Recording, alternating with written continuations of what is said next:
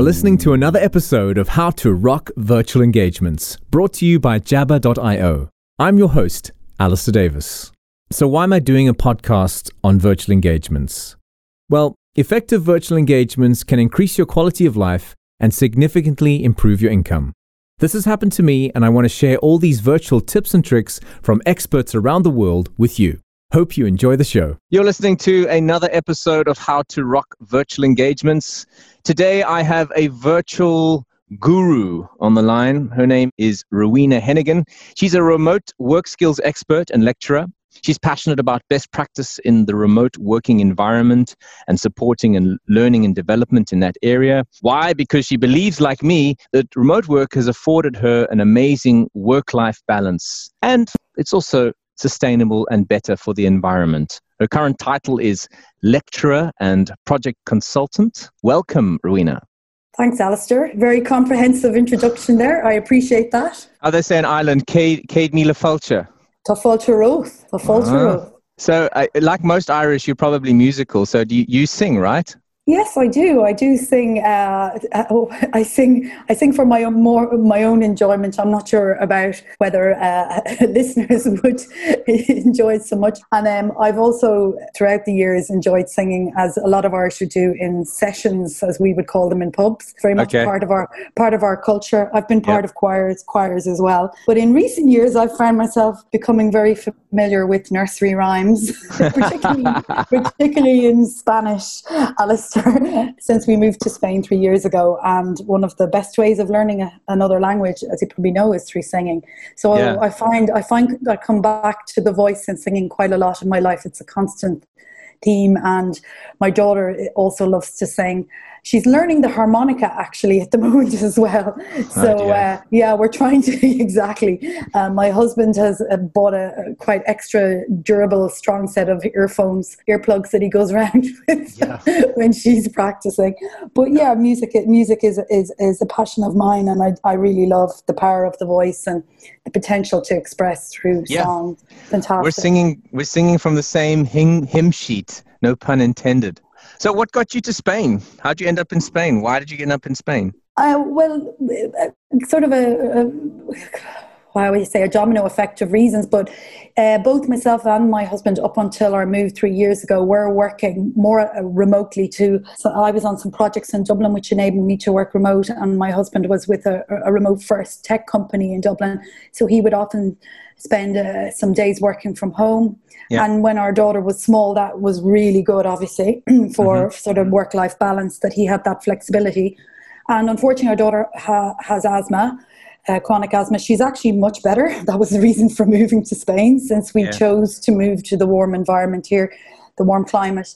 And, and that was the main driving factor because we were finding it increasingly difficult to live in the dampness of Dublin with yeah. a with a child with a weak chest. So yeah, like one of the, what happened was remote was there for us both, and then we realized we had the options to move, and his company was very supportive, and we ended up in Zaragoza, which is not that well known. It's near the Pyrenees in the region of Aragon in Spain. But it's been fantastic and we absolutely love it. Spain has welcomed us and the Spanish with open arms and watching our daughter integrate and learn her her her Spanish so quickly. Uh, it's it's a fabulous place to, to bring up a child, and obviously the benefit of both the climate and on her health and our quality of life, plus the health system here, which is also mm. of, a, of a, a, very high standard was something that we just relished in over the, the, the, months after we moved. And on top of that, both of us being able to remote work and support that work life balance that we yeah. both appreciate with a with a young with a young child is is something that you know I'm passionate about. I also noticed after I moved here because my my commute wasn't that much in Dublin, but because I was able to work from home, we were using occasionally a co-working space here, but over these last few years, as you mentioned, I really noticed the sustainability of remote work in terms of not just in terms of personal sustainability, but on the environment. Simple things like not taking up office space, not commuting, yeah. Yeah. not supporting local cafes and food producers because you can cook and prepare food from home, um, buying secondhand office furniture, for example, for my my makeshift yep. home office. These little things all add up if we've got lots of people doing them. So that's also been a common theme in my interest. Um, when I talk to people about personal sustainability, I also bring in that bigger picture for the Alistair, that they're aware that if they were keeping count of the decrease in commute and their other consumables related to working, that they might be quite surprised at how beneficial it is for for the, the wider environment. Yeah, sure, sure, sure. And I mean, I guess over the years between you and your husband working for these remote companies and also for yourself and in the home environment, you must have come across or understood what the best practices would be for doing this at home and also interacting with these remote companies. Could you share some of those best practices that you've discovered? definitely. And my, my story to remote started in 2007 when I was working with Nortel, a telecommunications supplier, enterprise telecommunications supplier. They're now called Avaya. Um, which people may know that are listening, and they they had a, a, a factory or indeed place in Galway in the west of Ireland. But we had a couple of international projects there, and I was on one where we were encouraged um, when we were traveling around that we could work remote. We had the setup at the time. Um, but we would go back to the physical office, and I guess you would describe that as slightly hybrid or co located now. There's so many yeah. terms in the space, but it, it started me thinking because what I noticed personally for me and, and, I mean I'm a teacher and a lecturer now, and I love I love the area of education. And I guess you would need you could probably draw the conclusion that I would be quite extrovert to be able to either hold a class or, or go on a you know a live webinar. But the thing is that I also love my quiet time. I'm quite reflective. I like deep work and deep thinking time for mm-hmm. work. Mm-hmm. And what I noticed back then is that when I when I was able to work from home on different days, and if I controlled my work day by saying, "Oh, this day I'm working from home, this Tuesday or whatever it may be," I'll concentrate on that report for four hours with no distractions. Yeah.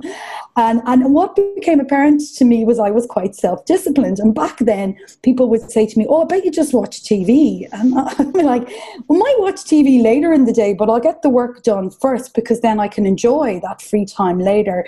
So it started that awareness in my brain what suited me to work in terms of my approach to work, and that I needed those those separate times away from the distractions of the office. I did, I did at the time occasionally miss the office and enjoy the social interactions when I went back in there. But that yeah. started me thinking and reading and being interested in the whole approach of the different models of remote work and all the terminology and the descriptions. So you've got teleworking out of the, the States, you've got distributed teams, you've got all of these terms, co-located, hybrid. But the, real, the reality is that um, from 2007, there has been, uh, well, from 2007 for me, but from the 1970s, there has been uh, teleworking, as was originally known, uh, coming out of the States.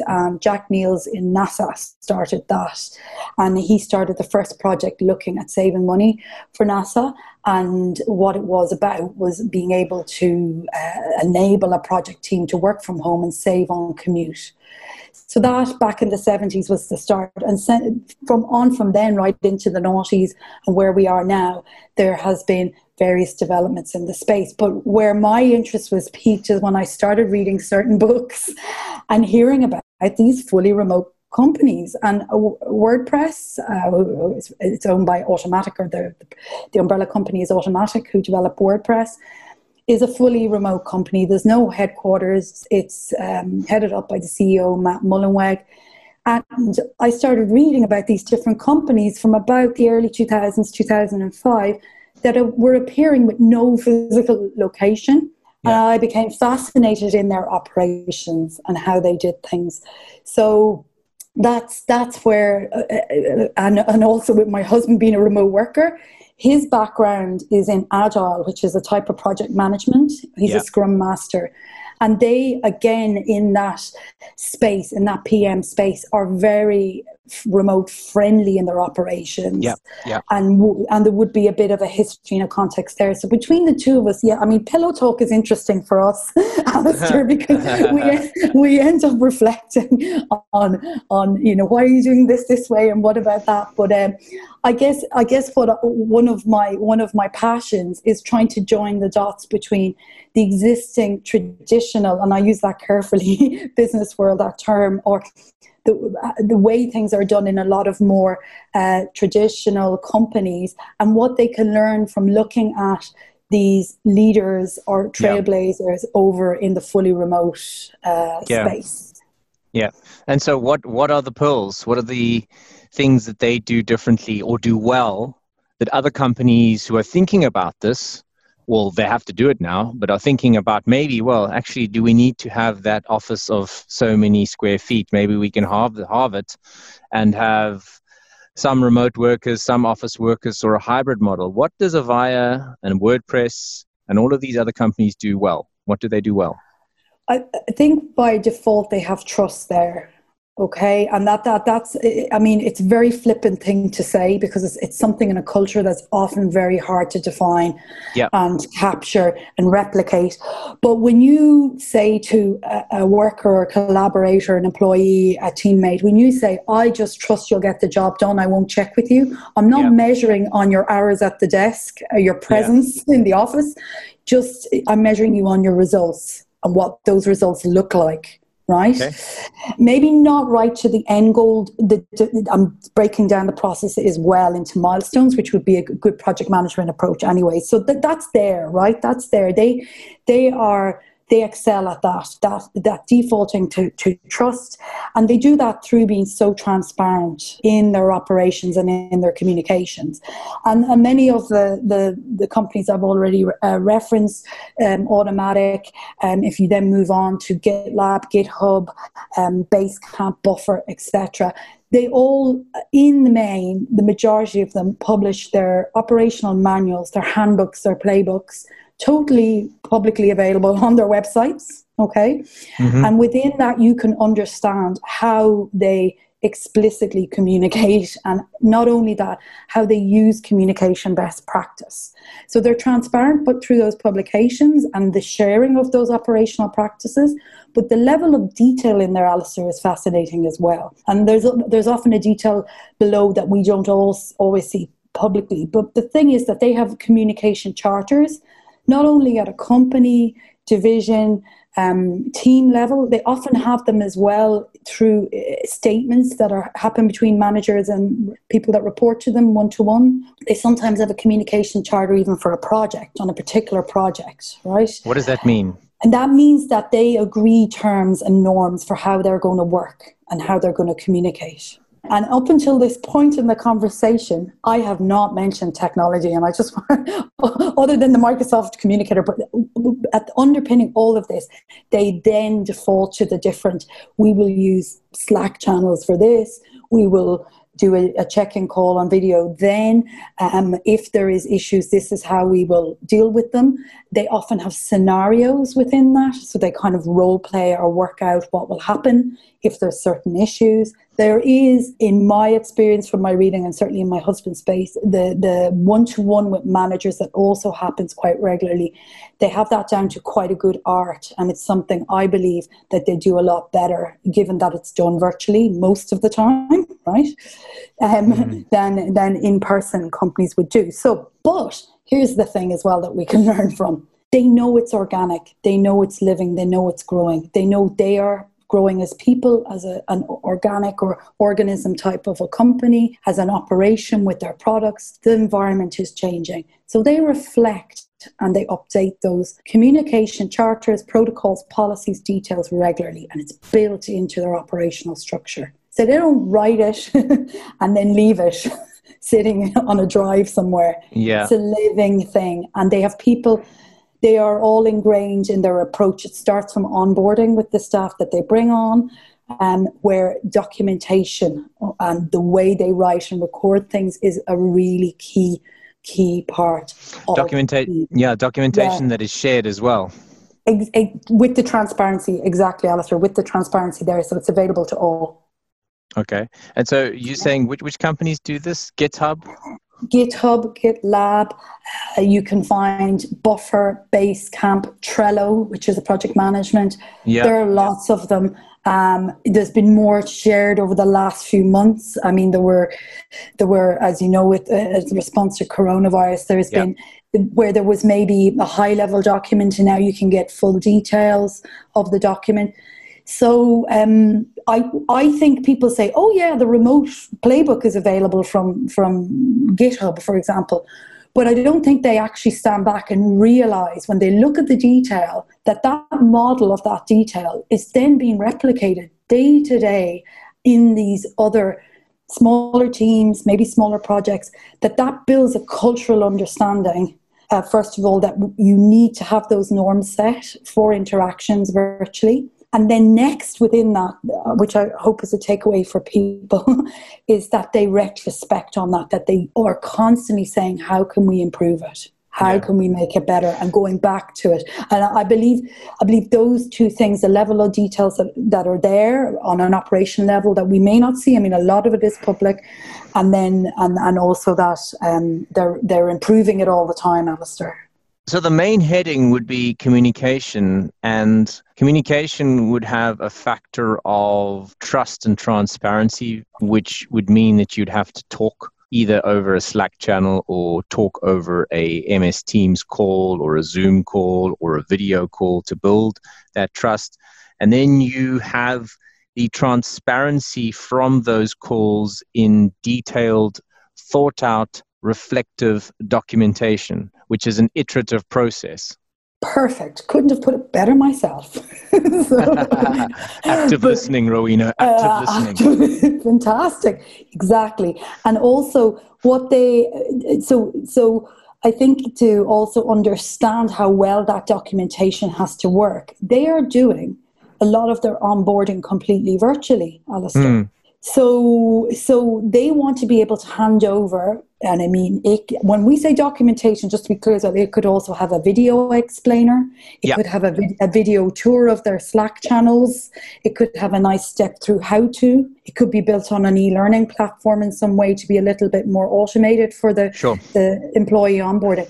But the point is that it has to be documented in a process that is uh, would like a teacher knows the only way you really know something is to explain it to someone else and know that they understand it from that explanation and go back and make the changes necessary to improve it. So I think that's why as well because onboarding wise they need to have that level of detail and then, secondly, as well, obviously, they are improving it all the time and they are Okay. finding those operational efficiencies, productivity improvements from the constant review of those processes and documentation. Yeah, that was going to be my next question. So what? So what? They've got all of this trust and transparency, communication, Mhm. documentation, and text. And what are the business benefits? What problems does it solve? Because I asked that question because I know from my clients and just looking at the comments on LinkedIn recently over the last six weeks, two months, people are going, I'm doing so many Zoom calls and so many calls, and I'm I'm just like wall to wall of calls, but it, I can't get anything done. So this virtual thing is actually added to my workload. How can I make this thing work for me? How can I make it better? And that's a very good point because the knee jerk reaction during COVID was for everyone to suddenly be mad for doing these long video calls, right? And Yeah. moving. So there's been a general misnomer, misunderstanding that, that that's what people are doing. And I go back to my earlier point where I said, and, and you, you can find this, for example, on the Basecamp um, site, which um, I just happen to have some of the statements in f- front of me. Um, but that one of the things that they say is we give you the time to do the work, right? So it, it's about acknowledging that for the development work that the, a lot of these companies are in, they know you need dedicated time to actually go and code or document or look at process analysis or whatever part or design uh, front end or whatever it is you fit in Mm. that whole team. You don't need to be on calls right all the time. The, the framework should be there. So the productivity piece, which I mentioned earlier, I think that's a, a, huge business benefit that that they are getting productivity. And I'm going to from from the people that they choose to work with them and, and who choose to work with them because the thing is, uh, moving to this type of remote may not suit everyone. Okay, because we're not talking about a light model. We're talking about where you're going to be interviewed remotely. Right, you possibly won't meet. Possibly, some of them do organise face to face, but you might not meet your team till the end of the first quarter when you start, for example, right?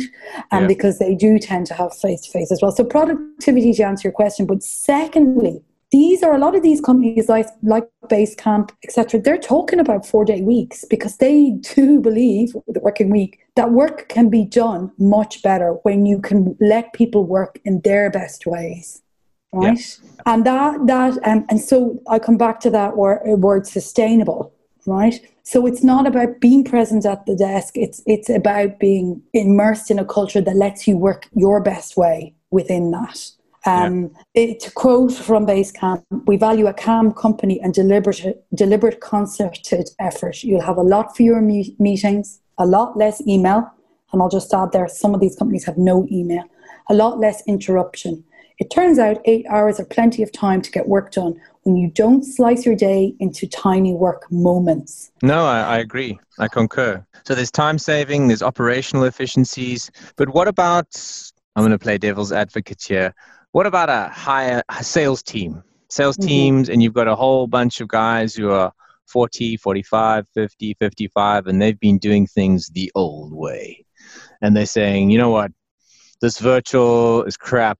I can't really connect with my customer you know, uh, I like it, but it, you know, not ready for me.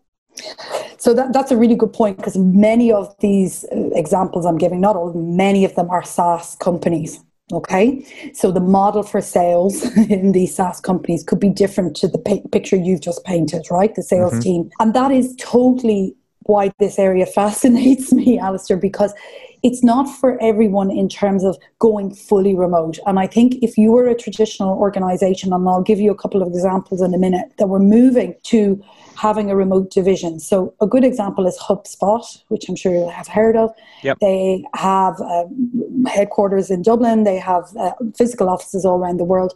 They, about a year ago, year and a half ago, created a remote division. So they had slowly started taking some remote workers onto different projects for various reasons.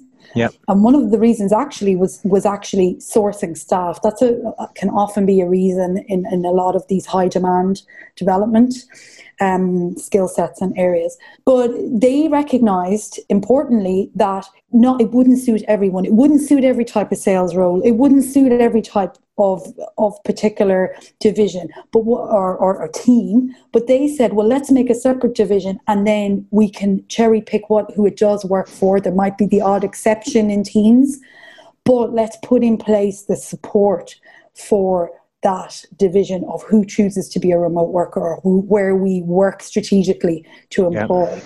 And and and and that I hope in a way answers your question because it's not a one size fits all. And I, wouldn't be going into a successful or recommending to a successful in-person based uh, sales team right that you suddenly say to everyone go remote but could you look at flexibility right? Could you look at is there an option for where they can work from home occasionally, depending on the person, the team, their work, and whether it suits them, right? Mm.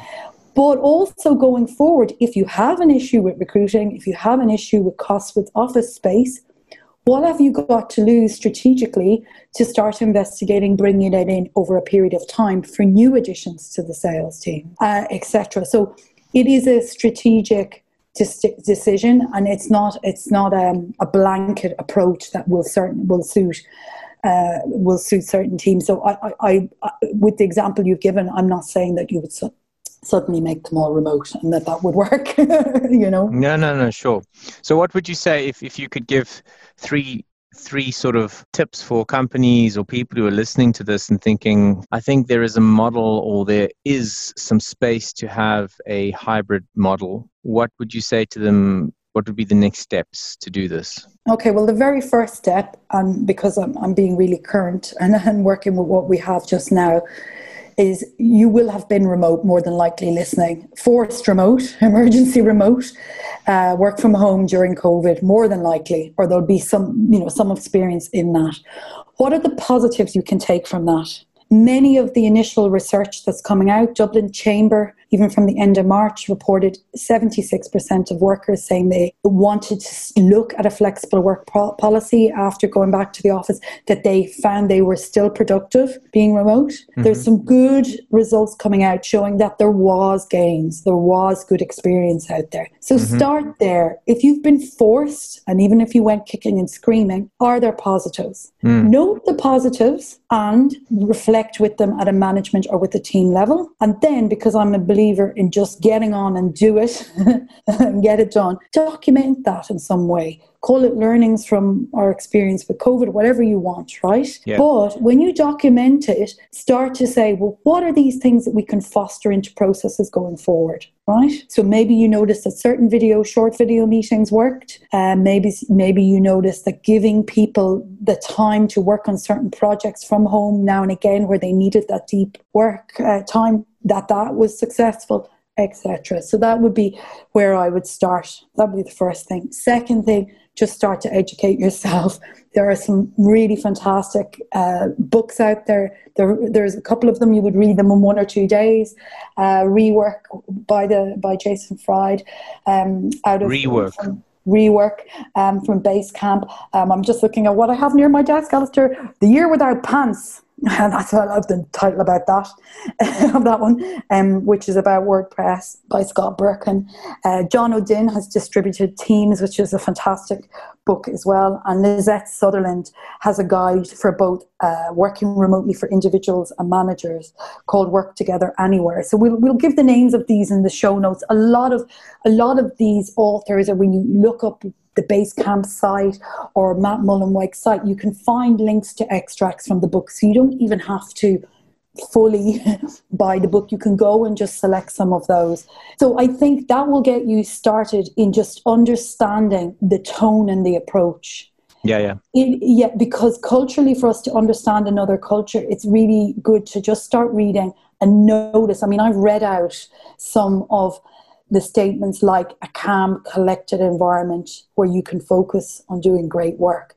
And if you read that about a company, you would have a picture in your mind, maybe, Alistair, of this lovely, tranquil office, you know, architect's office, design office. This is this environment's all virtual. They let their, you know, they enable their workers to create this for themselves. Yep. So I, I, I find that inspirational. So they would be the sort of two things I would I, I would um, advise. And then the last thing, because it's something that we all need to do more of, and it fits in with a lot of the reading and a lot of the best practice in this space is how are you yourself? Because you can only start with yourself as either a potential remote worker, a potential remote leader, a potential remote team leader you need to start with yourself. How are you with self reflection? Are you making the odd notes here and there on areas, gaps, things that you're interested in, um, observations in how you are on video calls, observations on what you need to get work done? And yeah. that's a pra- that's a practice in itself. Mm. And uh, that that would be the third thing that I would recommend because it's something I try and do. I'm not. I'm human. I'm not great at it every day, but most days I do okay. yeah. And I believe that it's it's uh, apart from being a, very, a really good uh, mental health uh, uh, approach as well, yeah, and yeah. sort of sanity approach. Um, it's something that people can really benefit for from. Perfect. So, one last question before you go: which which playbooks, operational manuals can you think of that uh, our listeners can go and have a look at that are on online. You mentioned GitHub, Buffer. Yeah, GitHub, Buffer, uh, Basecamp has an employee handbook. Trello has a full operational book that's a playbook that's come out. So those four, um, you can Google them um, and find them. I will also point you to remoteworktree.com, uh, which is a side project of mine. You can find out information um, about me, obviously on rowenahennigan.com, but remoteworktree.com is a remote uh, resources site for all of these things, for links to the different yeah. articles, podcasts, playbooks. And it is organized based on you arriving on the site, Alistair, is either an individual remote worker or potential one, or a yeah. leader. And everything is categorized uh, under different types of resources and under those areas of uh, leader and an individual. So you can use that as well. But we would, you know, we can provide these different links in the show notes as well. Okay. Just so for our listeners, again, it's remoteworktree, one word, dot com, remoteworktree.com and you are Rowena Hennigan. and you That's have correct. your own website, rowenahennigan.com. That's correct. That's Perfect. Correct. Well, thanks very much, Rowena. I think that was a fascinating chat, very valuable. Uh, I'm going to go and look at some of those uh, playbooks myself and also look at your website. I think that's been very valuable. We'll publish this and put your details. If anybody wants to get hold of you, they can. But uh, thanks very much for coming on the show. Really enjoyed it, Alistair. It was lovely having a chat. Thank you. Cheers. Bye. Thanks for listening. For more episodes, please listen on any one of your favorite podcasting channels like iTunes, Spotify, or Anchor.fm. If you would like to be interviewed or need more information, please email me at alistair at jabba.io. That's A L I S T A I R at J A B B A dot I O. Cheers.